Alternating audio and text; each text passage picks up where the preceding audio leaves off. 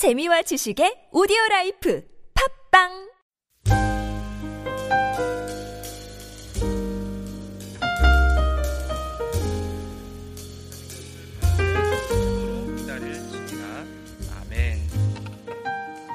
오늘 본문의 말씀은 소망에 대해서 얘기를 하고 있습니다. 하나님의 자녀들이 장차 받을 영광에 대해서 증거하고 있고 또 주님의 다시 오실 그때를 소망하고 기다리라는 내용을 다루고 있습니다. 본문의 내용을 함께 자세히 살펴보면서 하나님께서 이 시간 우리에게 귀한 은혜를 내려줄 줄로 믿습니다. 18절 말씀을 보시면 현재 받는 고난과 앞으로 하나님의 자녀가 받을 영광을 나란히 놓고 비교를 하고 있습니다. 당연히 우리가 많이 아는 것처럼 장차 우리가 받을 영광이 현재 받을 그 고난보다도 비교가 안 될 정도로 크다고 증거하고 있습니다. 그렇다면 재림의 때에 하나님의 자녀가 받는 영광은 무엇인가? 성경이 증거하고 있는 영광은 여러 종류가 있는데 몇 가지 종류를 우선 우리가 어, 나눠보도록 하겠습니다. 첫째로 하나님의 자녀가 받을 영광은 신령한 몸을 선물로 받게 됩니다. 부활하신 그리스도처럼 병들지도 않고 썩지도 않을 신령한 몸을 얻게 된다는 것입니다. 우리의 육신은 시간이 지나면 자연스럽게 노화되게, 되, 노화되게 됩니다. 아무리 건강하던 육체도 시간이 지나면 약해지는 게 마련입니다. 하지만 그리스도를 믿는 믿음으로 말미암아 천국에서 받을 영광은 병이나 고통에 영향 받지 않는 신령한 몸을 얻게 된다는 것입니다. 지금은 연약한 육체 때문에 고통당할지라도 그 아픔을 능히 이길 수 있는 것은 장차 우리에게 주어질 신령한 몸을 기대하며 소망할 수 있기 때문입니다. 두 번째로 영원한 삶입니다. 하나님의 자녀들에게 주어지는 영광, 바로 영원한 삶인 것입니다. 우리는 하나님과 영원한 삶을 누리게 될 것입니다. 영원이라는 그 시간 속에서 오직 하나님을 예배하고 오직 하나님만을 찬양하는 그 모습을 생각만 해도 기쁨이 샘솟듯 솟아오릅니다. 이 땅에서는 아픔과 고통을 피할 수가 없습니다. 때로는 관계가 틀어지기도 하고 또 수많은 걱정거리, 근심거리 때문에 우리의 생각과 마음이 쉴 틈이 없을 때가 있습니다. 그런데 영원한 삶이 주어지면 그곳에는 사망도 없고 죄도 없고 슬픔도 없는 그러한 영원한 삶을 누릴 수가 있는 것입니다. 예수 그리스도의 은혜를 통해서 영원한 삶이 허락되면 세상의 근심, 걱정, 아픔에서 해방받게 되는 영광을 누릴 수가 있는 것입니다. 마지막으로 우리가 누릴 영광은 하늘나라 시민으로서 영광과 종기를 누리게 됩니다. 다시 말하면 예수님과 함께 온 우주 만물을 다스리는 권세를 누리게 된다는 것입니다. 이 우리가 살고 있는 이 세상은 세속적인 가치관으로 돌아갑니다. 돈이 많은 사람이 인정을 받습니다. 학력이 높을수록 그 사람에 대한 가치 또한 높아집니다. 하지만 이 세상의 영광은 보이는 것, 많은 물질에 쌓는 것에 달려있는 것입니다. 눈에 보이는 것에 인해서 그 영광이 결정이 되는 것입니다. 하지만 세속적인 영광, 세상의 영광은 일시적입니다. 돈이 많을 때도 있지만 잃을 때도 있습니다. 높은 지위의 영광이 영원히 지속될 수는 없습니다. 높은 자도 높은 자리에 있는 자도 시간이 지나면 언젠가는 내려와 하는 것입니다. 사람의 인정을 받는 자일지라도 언젠가는 기억 속에서 사라지게 됩니다. 하지만 천국에는 하나님의 끊임없는 위로와 칭찬이 있습니다. 예수님과 함께 온 우주 만물을 다스리는 권세를 누린다는 것이 얼마나 큰 영광인지 모릅니다. 이러한 진리를 머리로만 알고 있다면 이 진리를 믿지 않고 소망하지 않는다면 아무 소용이 없는 것입니다. 그래서 사도 바울은 장차 우리에게 나타날 이 영광을 소망하며 기다리며 인내하라고 얘기하고 있는 것입니다. 그러면서 이 사실을 강조하기 위해서 피조물조차도 장차 올 영광을 기다리고 있다고 이렇게 표현을 하고 있습니다. 21절 말씀을 함께 보겠습니다. 같이 읽겠습니다. 그 바라는 것은 피조물도 썩어짐의 종으로 탄 데서 해방되어 하나님의 자녀들의 영광의 자유에 이르는 것이니라. 아멘. 여기서 말하고 있는 피조물은 인간을 제외한 모든 창조물을 말합니다. 동물과 식물, 자연계를 뜻하죠. 20절 말씀을 잠깐 보시면 이러한 피조물이 허무한데 굴복하고 있다고 말을 하고 있습니다. 피조물들도 타락한 이후에 죄의 사망의 법 아래 지배를 받고 있다는 것입니다. 피조물들도 기쁘게 살지 못하고 고통을 당하고 있다는 뜻입니다. 이 자연계를 조금만 더 자세히 들여다보면 이러한 사실을 쉽게 알 수 있습니다.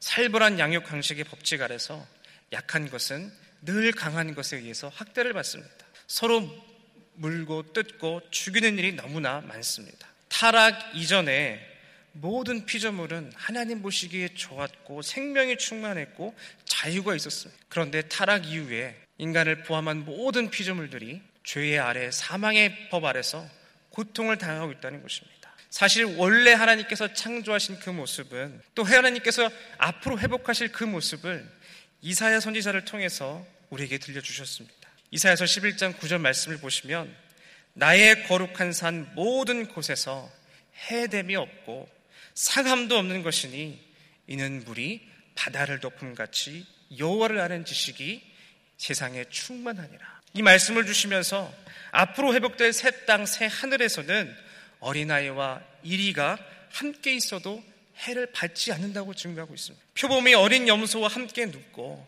어린 사자와 살찐 짐승이 함께 있어도 아무 문제가 없는 타락 이전의 모습. 앞으로 우리가 회복받을 그러한 모습인 것입니다. 어린아이가 독사이굴에 손을 넣어도 해를 받지 않는 모습. 이 땅을 완전히 회복하실 때에 이러한 모습으로 우리를 완전히 구원하시고 완전히 회복하신다는 것입니다. 이렇게 피조물들도 앞으로 나타날 영광을 기다리고 있는데 하나님의 자녀가 자녀된 우리가 과연 예수님의 재림의 때를 기다리고 있는가를 돌아보아야 합니다. 그렇다면 장차올 영광, 이렇게 큰 영광을 소망하지 못하도록 방해하는 것이 무엇입니까? 바로 우리가 현재 받고 있는 그 고난과 아픔입니다. 현재 받는 그 고난에 우리의 생각과 우리의 에너지, 우리의 신경을 다 그곳에 쏟고 있는 것입니다. 우리는 늘 현재의 그 고난과 앞으로 다가올 그 영광 사이에서 고민하며 씨름하고 있는 것입니다. 당장 눈앞에 있는 문제 때문에 정작 우리가 소망해야 할 하나님의 그 회복하심, 완전한 구원하심, 그리스도의 영광을 놓칠 때가 있다는 것입니다. 부자 청년이 예수님께 나와서 이렇게 질문을 합니다. 내가 무엇을 해야 영생을 얻게 싸움나이까? 그렇게 물어봤을 때 예수님께서는 너의 모든 재산을 팔아서 가난한 자들에게 나눠주고 나를 따르라고 말씀하십니다. 이 부자 청년의 관심은 항상 먹고 사는 문제에 있었습니다. 어떻게 하면 자식, 자기가 모은 그 물질을 킵할 수 있는가? 어떻게 하면 더 많이 쌓을 수 있는가? 그의 시선이 늘 세속적인 것, 세상적인 것에 가 있었다는 것이죠. 예수님께서는 그 청년의 시선, 그가 바라봐야 할 대상, 무엇을 소망해야 할지를 다시 한번 점검해 주고 계신 것입니다. 과연 우리는 먹고 사는 문제에 우리의 시선을 소망을 둘 것인가? 아니면 주님께서 주실 영광을 바라보며 소망할 것입니다. 세상에 먹고 사는 문제는 일시적인 것입니다. 하지만 주님을 바라보면 영생이 주어집니다. 신령한 몸을 주어 주실 것입니다. 하나님과 영원한 삶을 누릴 수가 있습니다. 앞으로 주어질 그 영광이 너무나 크기 때문에 우리는 현재 겪고 있는 그 고난을 딛고 우리는 승리함으로 나아갈 수 있는 것입니다. 그래서 우리는 주님을 바라보아야 하고 주님을 소망해야 하는 것이죠. 하지만 바라본다는 것이 말처럼 쉬운 것은 아닙니다. 말처럼 쉽게 되, 는 것이 아닌 것을 우리는 삶을 통해 경험했고 좌절 또한 해보았습니다. 그래서 사도 바울은 오늘 본문의 말씀을 통해서 한 가지 방법을 소개해 주고 있습니다. 어떻게 이 땅을 향한 나의 시선, 나의 소망을 다시 주님의 영광을 바라보고 소망할 수 있는 23절 말씀을 보시면 탄식이라는 단어가 나옵니다. 우리 함께 23절 말씀을 같이 읽겠습니다. 시작. 그뿐 아니라 또한 우리 곧 성령의 처음 입은 열매를 받은 우리까지도 속으로 탄식하여 양자될 것, 곧 우리 몸의 속량을 기다느니라.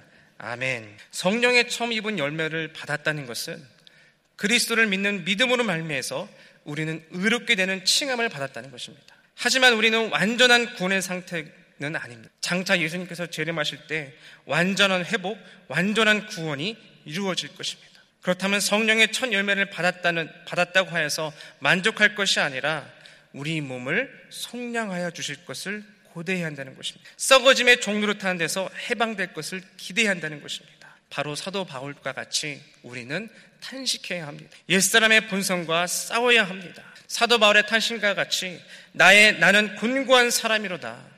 이 사망, 이 사망의 몸에서 누가 나를 건져내라. 라고 탄식해야 한다는 것입니다. 나의 영적인 상태를 늘 점검해야 합니다. 나의 심령이 가난한지 돌아보아야 합니다. 의에 줄이고 목말라 하는지 성령님께 나의 마음을 드려야 합니다. 쉽게 얘기를 하면 마음의 할례를 받아야 한다는 것입니다. 할례는 피를 내는 것입니다. 마음의 할례라는 것은 마음을 베어 마음을 찢어 피를 낸다는 것입니다. 마음을 벤다는 것은 가슴에 피가 철철 흐를 정도로 통해하고 자복하고 마음을 찢는 것입니다. 내 안에는 그 교만과 열등감과 나의 의로움이 깨져야 한다는 것입니다. 내가 얼마나 큰 죄인인가를 깨닫는 그 사실 자체만으로도 우리 마음이 우리 마음이 베어져서 피가 나는 그런 아픔과 같이 아파하며 탄식해야 한다는 것입니다. 이러한 탄식으로 장차올 영광을 기다리는 것입니다. 이러한 탄식이 언제 나옵니까? 진실되게 주님께 기도할 때 탄식이 흘러나오게 됩니다. 말씀 앞에 나를 낮출 때 그리고 겸손할 때 주님 앞에 나를 향한 그 탄식이 나오게 되는 것입니다. 그러할 때 현재의 고난도 감사하게 되는 것입니다. 이러한 모습은 마치 광야를 통과하는 사람의 모습과 비슷합니다. 세상에서 성공하는 것은 마치 산을 오르는 것과 같 은 모습과 많이 비유를 합니다. 꼭 산의 정상에 오르는 것이 성공인 줄 아는 것입니다. 그래서 많은 사람들이 쉽게 좌절하고 그 열등감과 실패감에 사로잡혀 고통당하고 답답해하는 것이죠. 왜 그렇습니까? 자신이 산의 정상에 오르지 못했다는 느낌 때문입니다. 하지만 장차올 영광을 기다리고 소망하는 자의 산타는 광야를 통과하는 사람과 같습니다. 어, 이진희 목사님이 쓰신 광야를 읽다라는 책을 보면 광야를 통과하는 자의 모습을 이렇게 묘사를 합니다. 광야에서는 축복을 구하지 않고 은혜를 구하게 됩니다. 광야에서는 황금이나 물질보다도 생수를 더 구하며 소망합니다. 자신의 곳간을 채워달라고 기도하기보다는 일용한 양식을 달라고 기도하게 됩니다. 좋은 집이나 금이나 은이 많아지지 않는다고 원망하거나 불평하지 않고 만나를 내려주신 그 사실만으로도 감사하게 됩니다. 광야에서는 하루하루를 살아감만으로도 감사하게 된다는 것입니다. 아, 지금도 세상에는 많은 사람들이 힘쓰고 애써서 산의 정상을 오르려고 성공을 향해 달리고 있습니다. 세속적인 영광을 취하기 위해 열심히 뛰고 있는 것입니다. 그래서 그들의 삶은 피곤하고 힘든 것입니다. 하지만 오직 주님의 영광을 소망하며 광야를 통과하듯 주님의 은혜만을 구하는 자는 하늘의 신령한 은혜를 경험하게 된다는 것입니다. 우리는 앞으로 죄와 사망의 지방, 지배에서 해방되게 될 영광을 누릴 것입니다. 우리는 앞으로 신령한 몸을 받게 되는 영광을 누릴 것입니다. 우리는 앞으로 영원한 삶을 오직 하나님과 누리게 되는 그 영광을 누리게 될 것입니다. 하늘의 영광을 소망하며 인내하는 자는 기쁨의 눈물을 흘리며 하루를 감사함으로 살아갈 수 있다는 게 되는 것입니다. 우리는 먼저 탄식해야 합니다. 구원받았다는 사실만으로 만족하는 것이 아니라 육신의 정욕을 쫓아가는 나를 보며 탄식하고 자복하고 마음을 찢어 십자가의 길을 걸어가야 합니다. 그리고 슬기로운 다섯 처녀와 같이 신랑 되신 예수님을 기다려야 하는 것입니다. 그것이 성경이 말하는 참된 소망인 것입니다. 초대교회 때는 많은 성도들이 주님이 빨리 재림할 것이라고 생각했습니다. 그런데 주님이 오지 않는 것입니다. 그래서 많은 성도들이 믿음을 버립니다. 또 로마의 박해가 거세지자 그들은 신앙생활을 포기하고 믿음을 포기하게 된 것이죠. 그들이 현재의 고난 앞에서 조금만 참고 조금만 인내했다면 앞으로 그들에게 올 그 영광을 누릴 수 있었을 것입니다. 오늘 우리는 성경이 말하는 성경의 증거는 참된 소망을 오직 주님만 바라보며 인내하며 기다리기를 원합니다. 나의 모습을 보면 늘 넘어지고 연약한 모습이지만 구원의 완성의 때를 기다리며 온전하게 될 그날을 회복된 날을 기다리면서 오늘도 탄식하며 십자가 예수님을 붙잡고 승리하는 저와 여러분이 되기를 축복합니다. 같이 기도하겠습니다. 사랑의 주님 오늘 성경 본문의 말씀을 통해서 진정한 소망이 무엇인지를 깨닫게 해주셨습니다. 오늘로 나의 마음을 베어 피가 흐르듯 그 아픔을 견뎌내듯 주님 저희가 탄식하겠습니다. 자복하고 회개하겠습니다. 그리고 장차 올 그 큰 영광을 기다리며 소망하며 인내해내겠습니다. 오늘도 우리와 함께 해주셔서 이 귀한 일을 감당하게 하시고 우리의 약한 부분도 연약한 부분도 사용해서 크게 역사하시는 하나님의 능력으로 살아가게 하여 주시옵소서. 감사드리며 예수님 이름으로 기도드리옵나이다. 아멘. 어, 오늘은 치유와 회복을 위해서 기도하는 날입니다. 특별히 치유 회복을 위해서 기도하실 때에 우리 어, 환우들을 위해서 기도해 주시고